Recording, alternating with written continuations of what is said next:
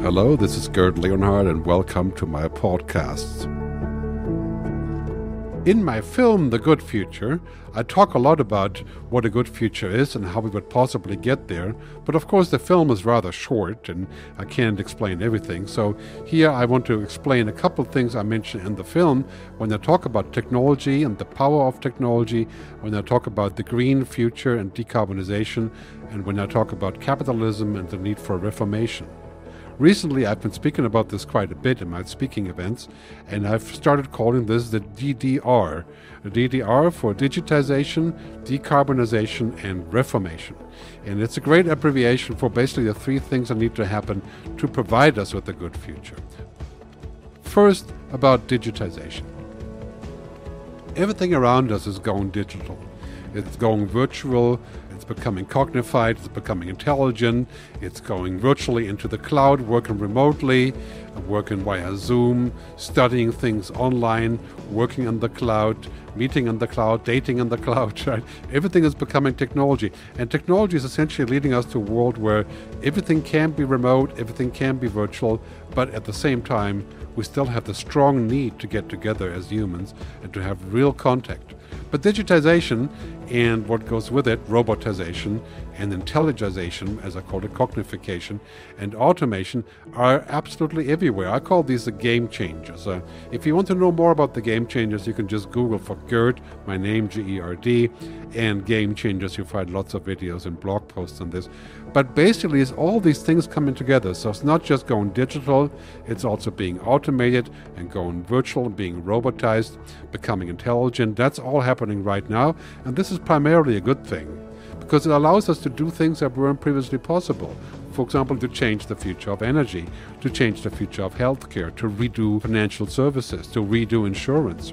And so, while this is a good thing, on the flip side, when we do too much of it and we use it for the wrong thing, then we can have a real problem.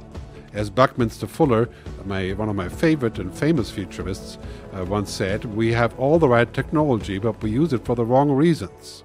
And another saying, which I really like a lot in this context, is what E.O. Wilson once said humanity's problem is the following we have cave like emotions, Paleolithic emotions, we have medieval institutions, and we have godlike technology. So when we use godlike technology that we are acquiring at this very moment all the time, like cloud computing and quantum computing and all these things that are all around us right now, when we're acquiring them, then we also have to find rules and social contracts around it. Because basically, too much of a good thing can be a very bad thing. The great example is Facebook and generally social media, which was a good thing for a long time, but then it turned into a bad thing, manipulating us and, and, and modeling society and corroding democracy.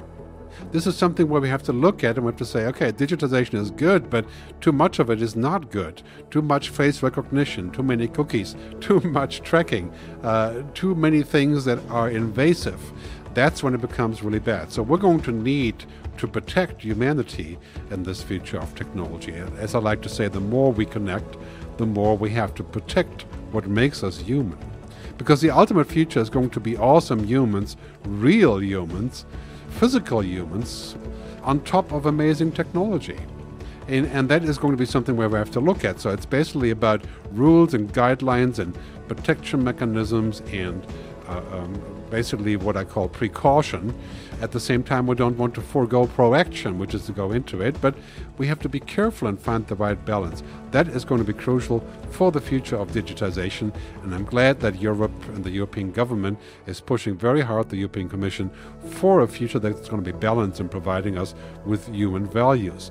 I think we're going to see in the very near future a kind of rehumanization another focus, what I sometimes call the new human renaissance, another focus on making this valuable for humans and not turning us into victims of data mining, which is what social media has primarily become, and putting us back into charge with human objectives, including keeping our anonymity, keeping our privacy, allowing mystery while using technology, not despite of using technology. The second D is a decarbonization, which means turning the entire fossil fuel industry around the world on its head and redoing the entire logic of energy, redoing the logic of pollution and climate change into a circular economy, into sustainable systems, going away from fossil fuel, oil, gas, and coal into alternative fuels that we've been cultivating for a long time, including, of course, on the top of that list, solar energy, wind energy, renewable energy, renewable fuels, for example, sustainable airline fuels, and, of course, ultimately, second generation nuclear power and possibly fusion power. Big discussion about whether that basket is going to be solving everything. But clearly, we have the technology for this. We have to put our money into this. We have to take the $5.6 trillion of global fossil fuel subsidies and put that into green subsidies and shift the whole thing around to be a better emphasis on sustainable energy and sustainable solutions. Basically, my view, the circular economy, which puts everything back in its place and recycles and redoes and rethinks the entire logic, is going to be the only economy in 10 years. Any company that's not on the path of decarbonization and the circular economy in a sustainable environment is going to fail and will be disregarded in less than 10 years. We are heading towards a sustainability revolution. That means that all of us will be subject to evaluation whether we are part of the decarbonization or not. I'm launching very soon a decarbonization pledge, uh, pledging myself to decarbonize as much as I can everywhere and as quick as I can. And that includes defunding companies, moving money out, and divesting from companies that are not on the path to this big change of decarbonization. That includes not buying from those companies. That includes doing things that have uh, previously have been unheard of, including increase in carbon taxes for flying, for meat, and for many other things. Yeah, that sounds like a tough story, but the World Economic Forum has said roughly if we decarbonize and move towards what they call the nature intensive, the nature positive economy, we can generate trillions of new money and hundreds of millions of new jobs. This is a question of priority and, of course, a question of jet fueling science. All of that can be done. It's a question of decision making. The first one, digitization, is obvious, and I wouldn't say it's easy, but it's happening. The second one is subject to some major policy decisions because we're running out of time. We are literally at a fork in the road moment. At that moment in the next 10 years, where we have to decide what future we want, we won't have much more than 10 years to solve this problem, and we better get started now. This is utmost existential, and it's going to be the main focus of many conversations we're going to have the next couple years. Rapid decarbonization that includes cars, it includes transportation, shipping, airlines and so on and so on. Major decisions will be made, and my decarbonization pledge is going to point that out in more detail. And this is a major thing, I think, along with digitization. Of course, decarbonization can only be done with technology and new science. So, Big Blue, not IBM, but big technology, and big green are hanging very closely together, and we should invest lots and lots of resources in both, along with the policies and the right decision making and the right political will. That brings me to point number three reformation. Right? Reformation is to redo something that's no longer working and to start again and to reorganize, to reset. Again, the World Economic Forum calls this the Great Reset, which is a little bit probably overambitious in many ways, but I prefer to call it the Great Transformation or the Great Reformation, which is kind of like going back to Italy and the Renaissance, and, and maybe Martin Luther, you know, talks about reforming church and reforming society and resetting how we think of the world. The biggest issue we're having right now is that technology is capable of doing all these things, but we haven't actually done this because we are pursuing an old fashioned approach to our society, the approach of extreme capitalism. Whatever makes money is fine. Whatever gets us there is fine as long as it produces money. We focus on GDP, which is a 70 year old description where already JFK, or Bobby Kennedy actually, said back then GDP measures everything except that which is humanly worthwhile, which really matters to humans. And that is so true. We're measuring the wrong thing and we're doing the wrong thing.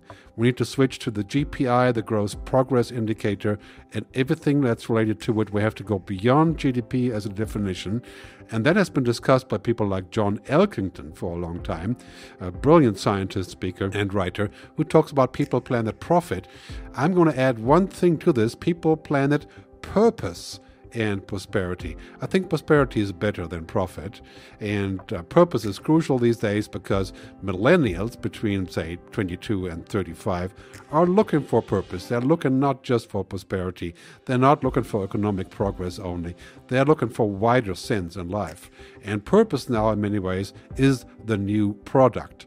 And as I said earlier about green, green in many ways is the new digital, and purpose is the new product.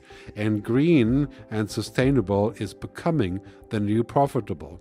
There are lots of indications how this is happening. For example, the global corporate tax is now basically been signed off, which means 15% of any corporation around the world has to be paid in taxes, not like it was until now, where tax avoidance was basically eh, rampant and everywhere.